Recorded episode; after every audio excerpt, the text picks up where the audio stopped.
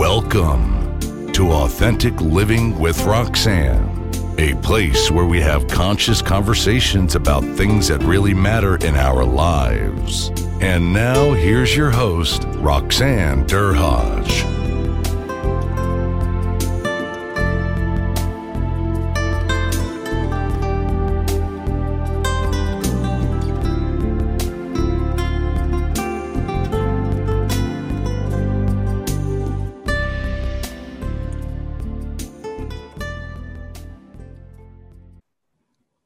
Hi, everyone. It's uh, Roxanne Derhodge of the Authentic Living with Roxanne. Today, I have uh, Arnie Freiman with me today. Hi, Arnie. How are you today? Hi, just great. How you doing? Uh, so Arnie's uh, gracious with his presence today, and he's done a lot of things in his career path. But uh, I thought I'd tell you a little bit about his, his, his bio that I have in front of me. Uh, his path, life journey, has led him on a path of passion and whole person authenticity. And you know that I talk about authenticity uh, as much as I can. Um, spirituality, financial, healthcare, and education. His expansive history and sheer depth of character and enables him to serve as an insightful guide for folks in search of their inner, most truest self, and, and, a path that I know all of us are on on, on an ongoing basis. Uh, Arnie's a feeler. Uh, he, feel, he feels life, his and yours, deeply uses love, wisdom, spirituality, humor, fresh air, and food. I like that part to to to lead people home. So, Arnie, you've uh, obviously had a full career path, and you know you've been in health and wellness for a very long time.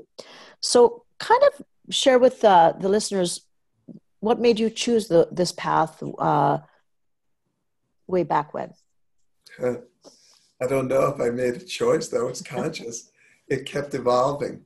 Um, I uh, started out by really wanting to uh, clean up our cities and studied urban planning and city management until I realized that that wasn't really the path that I wanted to take. And so I actually uh, bought a farm in West Virginia, started teaching college and looking at our history, and who we are. And that led to really wanting to explore models of learning. So I went off and did my graduate work in transformative learning models and develop different ways that we actually can hear information and take it in and different pa- patterns and tones and frequencies and so on.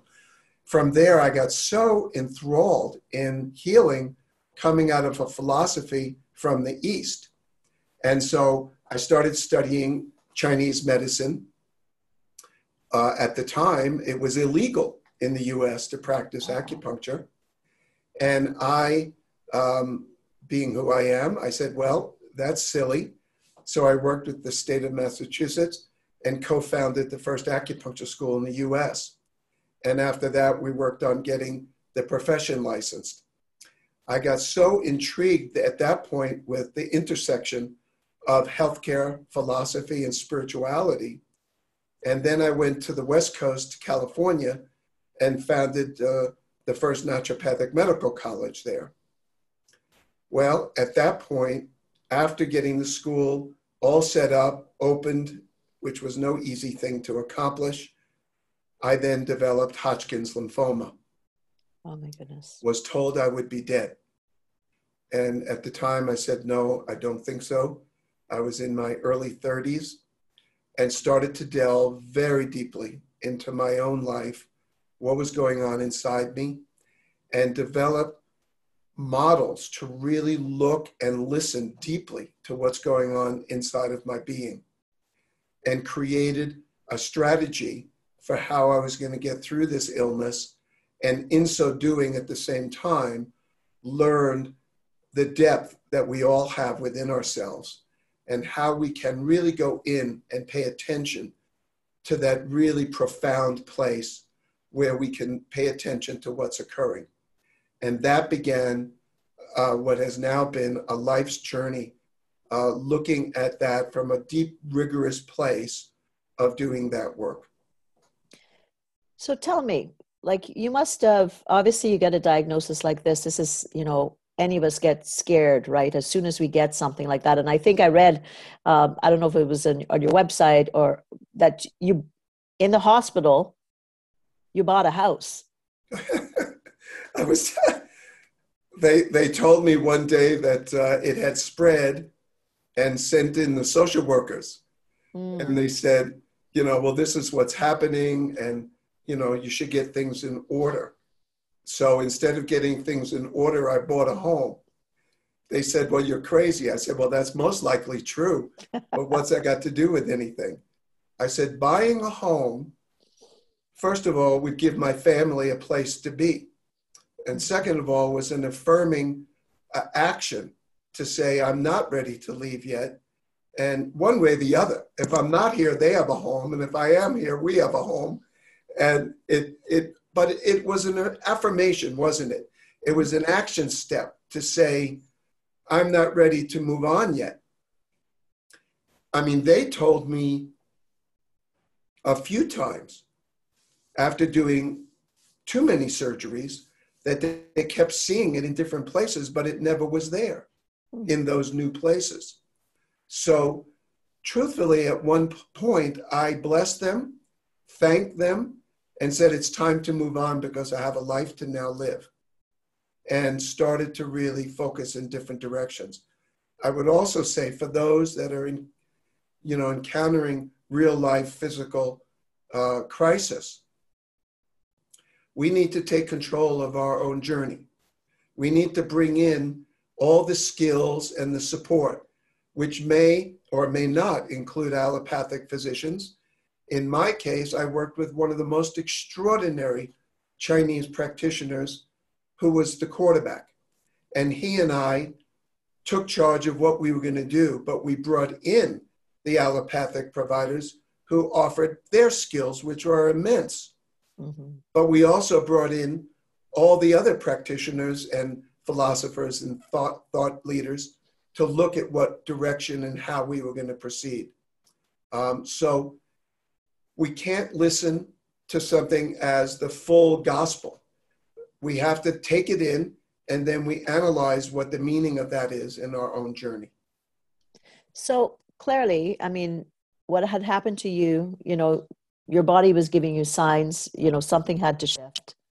And I'm going to think that you really had to go inside, deep inside to really listen. And I often say, you know, we, we get the signs, right? We get the psychological signs and we can, oh. bat, we can bat that out, you know, and uh, all the way as far as we want. And then the emotions, they get, they get deeper and they get stickier. And then we think, oh, I got, I'm going to ignore this one too, right? And we do this. And then all of a sudden, you know we start to get physical symptoms and then we have to go up show up and see the doc who says you know you got to do some things. So in your life what when you when you got this diagnosis what did you do to kind of were you already connected to untraditional forms of medicine? Or yeah you know, well i was running the naturopathic school at this yeah. time. And as i said previously i was running the acupuncture school. I was already in a different space but you know, there's a difference when you're running the school and now when you have to face your own journey. So one of the things I did, which of course they struggled with at the hospital, was I started to look at different forms of going within. Mm-hmm. And I started with different meditative techniques, which I found were wonderful to get me in, but I needed to learn a strategy for myself, what worked for me. And I taught myself a way to go into what I now call the portal. There's the portal inside of ourselves where we basically have stories going on, right? We have movies happening all the time. Either we're going to write those stories or become the playwright of these wonderful journeys, or they're going to write themselves. They're going to come from the journey with, that we've taken that we may not even be aware what we're doing. It could come from our mothers, our teachers, the workplace, our peer group, the tribes that we associate with. They're probably coming from all of those sources, and we've lost our essence in the midst of that.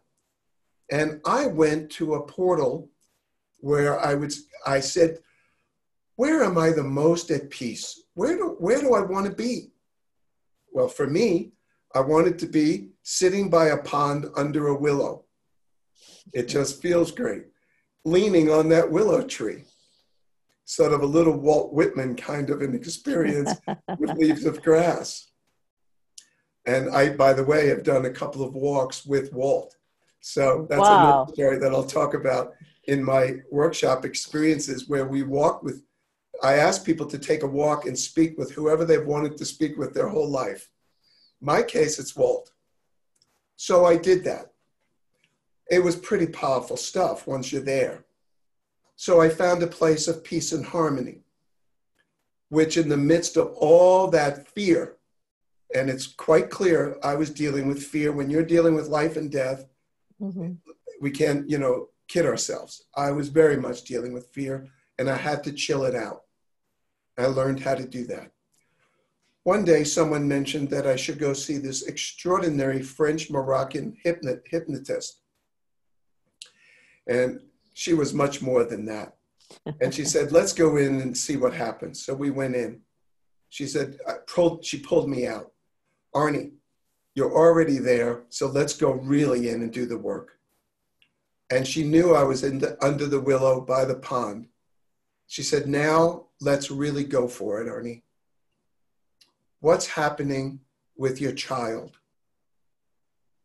And it happened to be my seven year old self sitting in the corner of a room, like in a fetal position.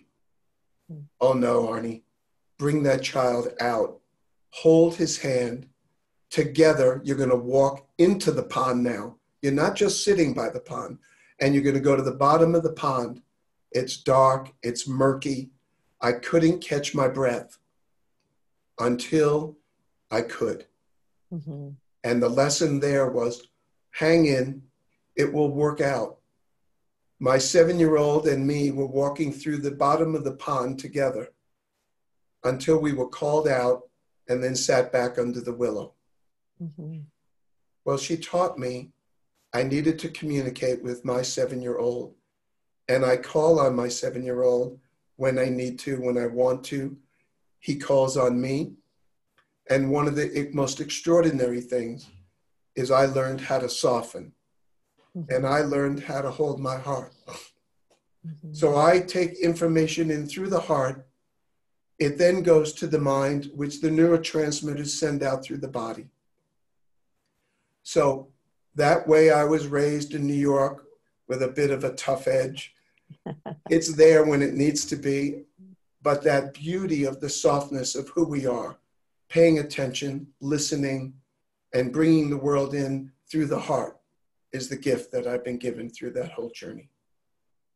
What an amazing story. You know, it's it's interesting because I'm a a trauma specialist and you know, I, I I see so many people that get stuck, right? They they like you said, you go into that portal and you know and and it's almost like they're making the same bend and they know they're going to crash but they they come around the same bend Right? with the same story and the same narrative over and over again. And it's really having people recognize that you know unfortunately you know we all go through to have lived is to have had pain. That's a reality of life. But you don't right. ha- that does not define who you are. But oftentimes people don't know how to get out of it right? They're stuck. They're that seven year old is stuck and they're disconnected from that seven year old uh, because that seven year old not only holds joy but they hold pain You know, we live in a culture, particularly these days, for those of us that have lived a, a while, where we're not really given permission to go into that deeper place.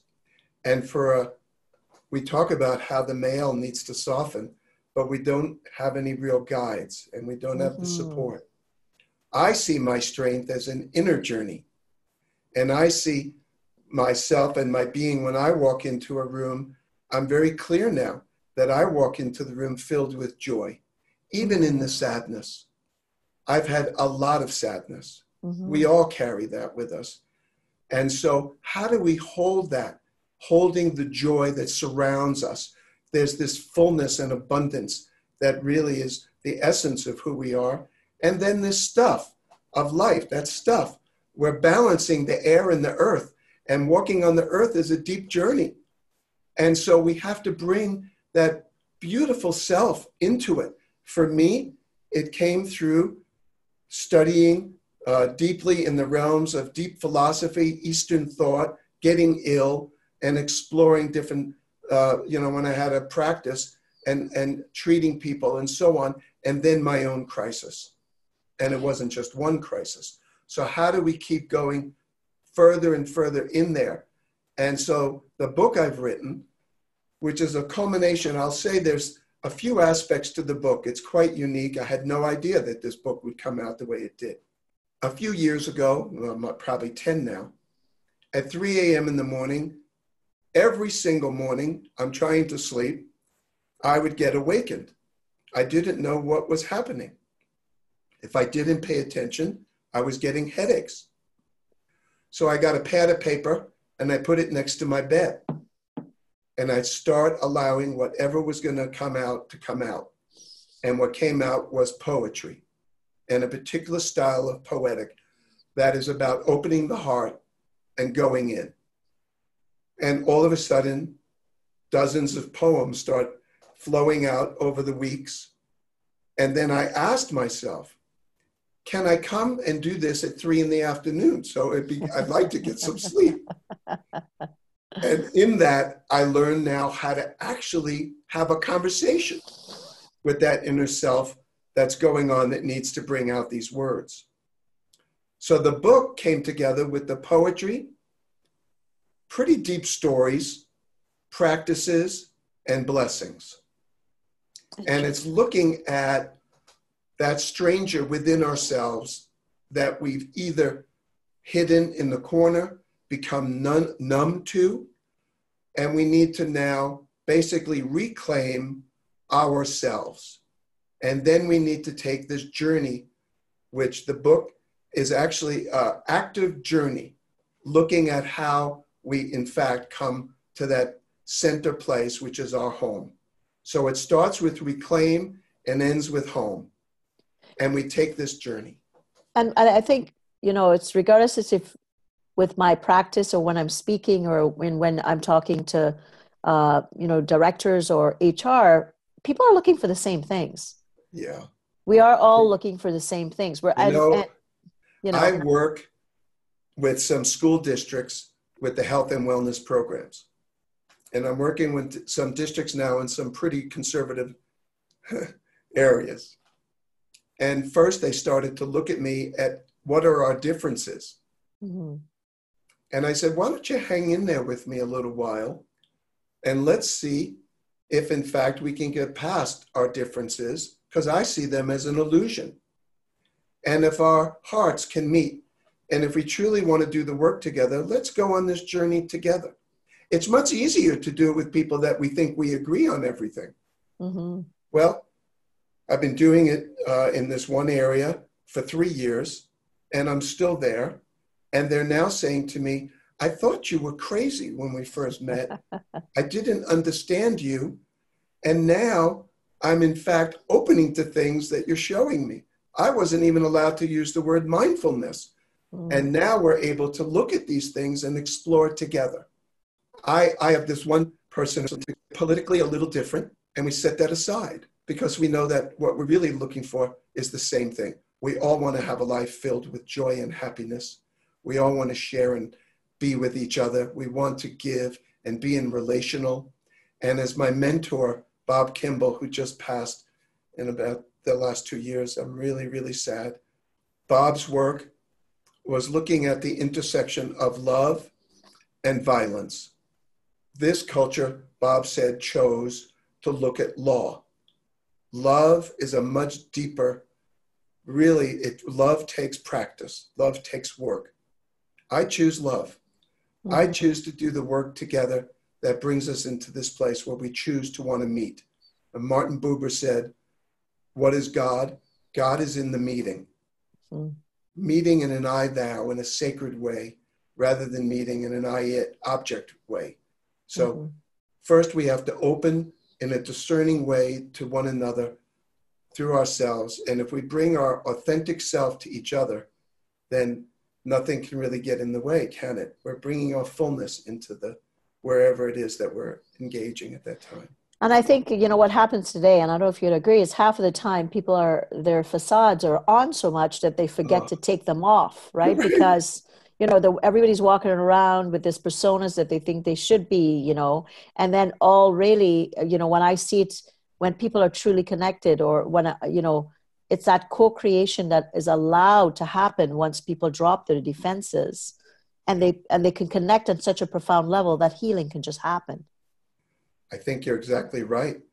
And that if we even are willing or available to put down that facade for a little while, many of us see this bravado.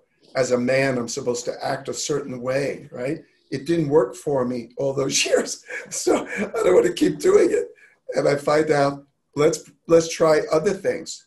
So one of the things in the exercises I do in the workshop around rewriting our stories. Mm-hmm. And I say to folks, try this, try a different story on for yourself. Let's go into the portal and write a different story. Oh, if certain aspects of it don't feel right, don't work really well, rewrite it. We can consistently rewrite these stories and we don't have to live with the old ones that are not working for ourselves. And there's i think sometimes you know the first word in the in the bible in the hebrew scriptures in hebrew is bereshis which was translated so often as in the beginning everyone knows the words in the beginning. I go wait a minute. A little shift in a beginning. Right for sure. You know i i, I want to back up because i think something that i really want to touch on um, is the portal. Like, so you talked a little bit about that meditative state, which you know I know there's different ways to get there, but you you said you created something called a portal. Can you can you chat a little bit more? Because I know I want to know more, and I'm sure everybody's listening is going, okay, what what's he talking about? Yeah, well, so many of us have tried on many different meditations. Many many of us started with TM, right? We started years ago doing TM, and then we move to different, or some of us stay with TM. It's fine. And some of us explore different things. Maybe it's Vipassana and whatever. We go off into all different ways. And I realized for me, there are wonderful ways of calming and allowing that monkey brain to slow down. But I had work to do. I want to do some work in there.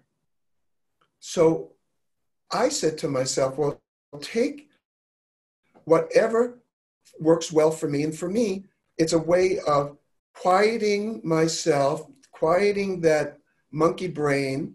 And there, again, we could chat probably at another time because it takes a while to look at different strategies to do that.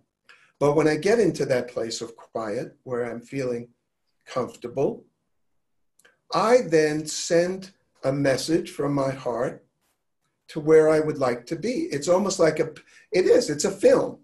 I'm watching a movie of walking to the willow, sitting by the pond, sitting down, mm-hmm. and start basically crafting a different story.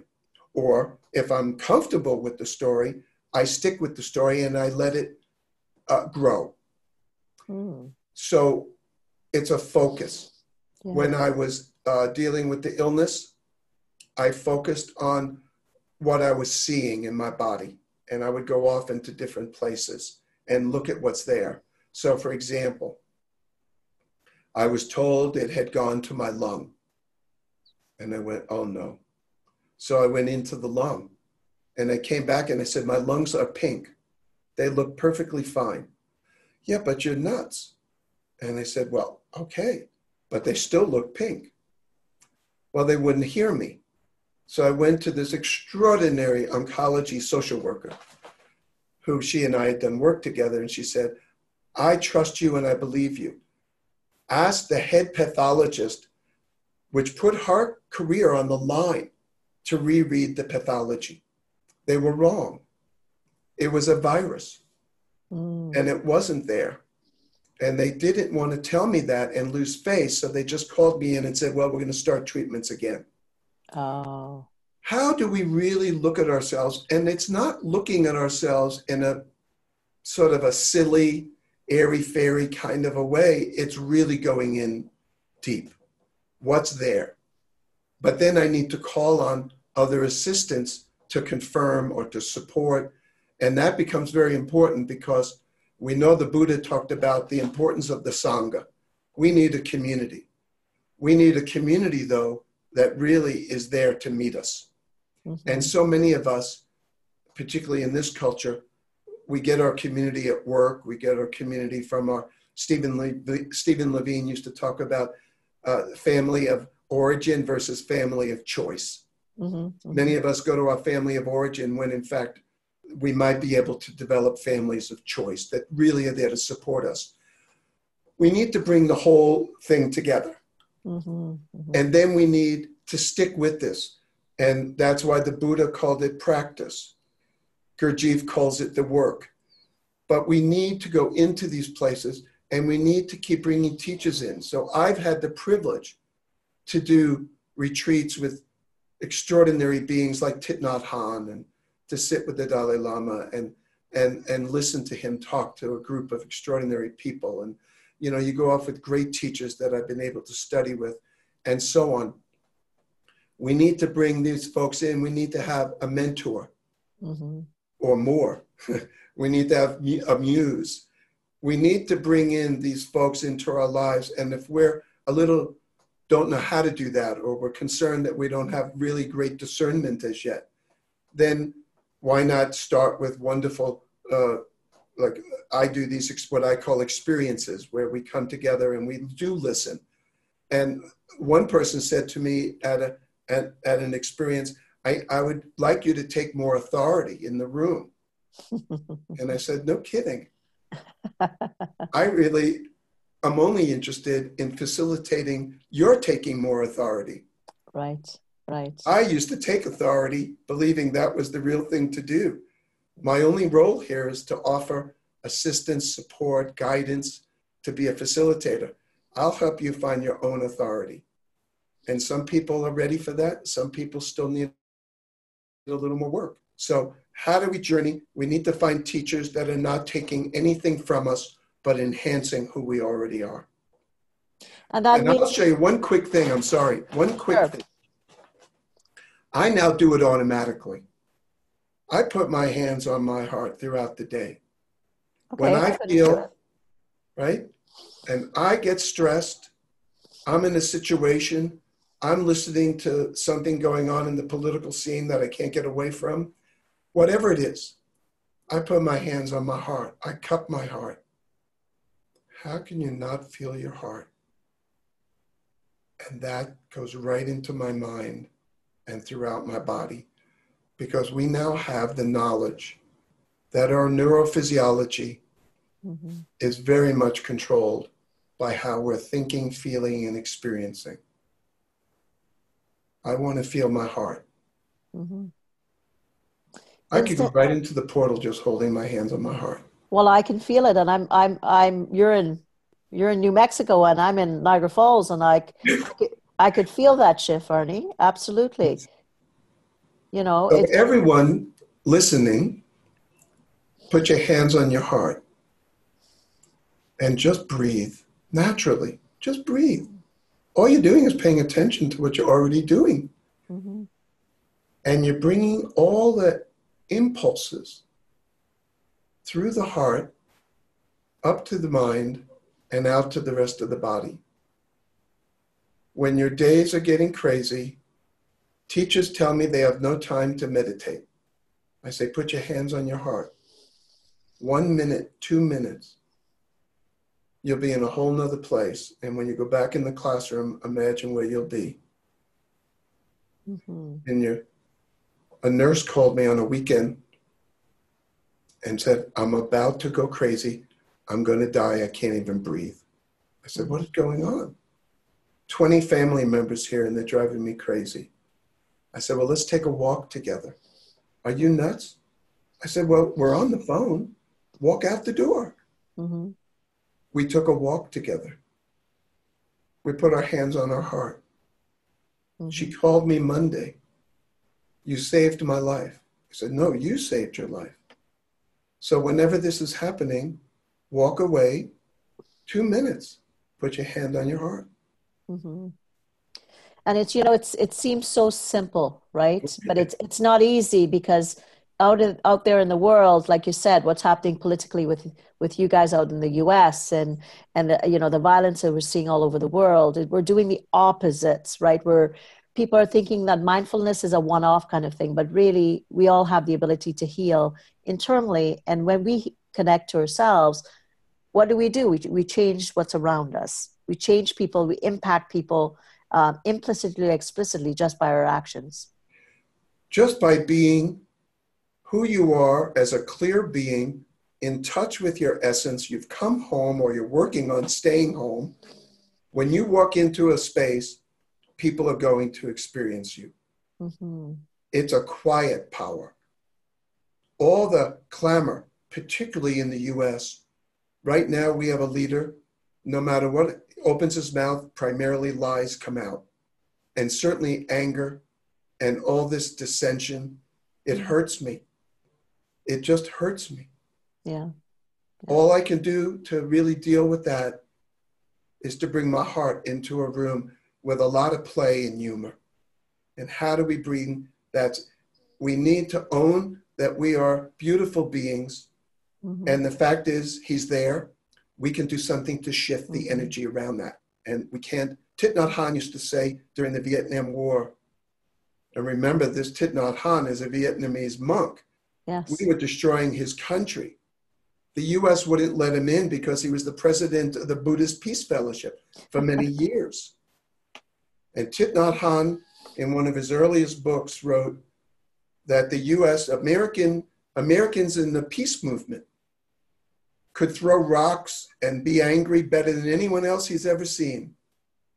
Do you know how to love? He said. Do you know how to touch in? Do you know how to give that love to each other?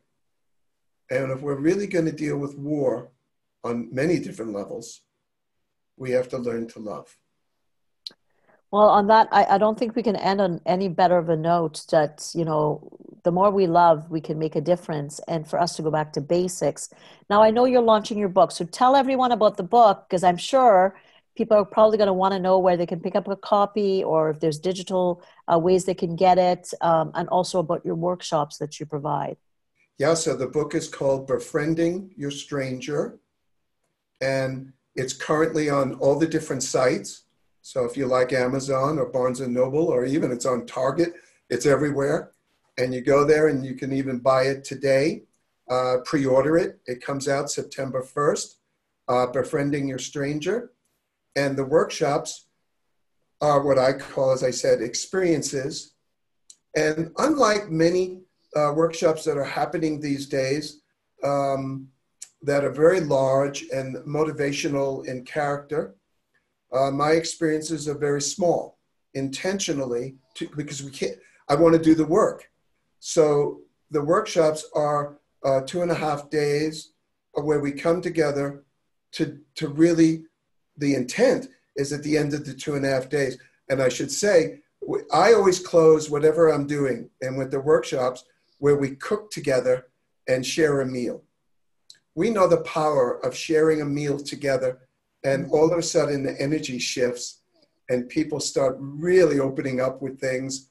So we'll spend two and a half days together doing deep, profound, experiential work, going into these places, going into the portal, learning how to do it, rewriting our stories, learning how to continually do that, and learning how to really find home.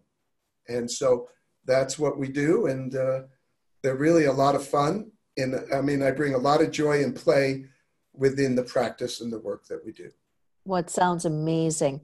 I, I can't thank you enough for your time today. And, uh, you know, as a psychotherapist, I, I always go back to, you know, we can create such profound change if we just align our heart, you know, to that other person that I'm in the room with. But you don't need to be um, you know in the field where you're helping like you are or i are it's just about just thinking what am i feeling? And what potentially is that other person across from me feeling? And trying to think what can i do to maybe reach out if you know someone's distressed or maybe a bit despaired? Because you can offer that it's like a it's like a that that warm hug that you give with heart to heart by just letting them know that that you're open to connection. It is about connection and and how do we bring touch into a world that's so frightened of touch? Absolutely. and how do we do touch in a very healthy healing way? Touch should be healing and it shouldn't be the kind of craziness that the media talks about. So we need to be in our sanghas where we bring together you know how to live fully. Well, thank you so much, and for everyone listening, I want you to, you know, um, you know, take the time, take the time to connect, to go into that space that, like Arnie's saying, or uh, within yourself, because we have all have profound love. We all have had things that have hurt us, that sometimes uh, might deter us from our path, and to know that you can go and sit with it um, to be able to get past that, because you are not defined by your pain. We are all light. We come into this world as a light we hit bumps along the way, but that doesn't mean it needs to get you off where you need to be. And uh, so take that step today. Try to connect with someone or, or to yourself to be able to connect with the others around you. Again, thanks everyone for listening. And if you're wanting more information on me, you can reach me at roxannederhodge.com. I'm a mental health and wellness specialist. Take care and we'll talk to you soon. Bye, Arnie. Bye bye. Thank you. Thanks for tuning in to Authentic Living with Roxanne, creating the space for positive, healthy change. Roxanne is a keynote speaker, psychotherapist, and coach. To work with Roxanne, visit roxannederhodge.com slash blueprint. We'll see you next time on Authentic Living with Roxanne.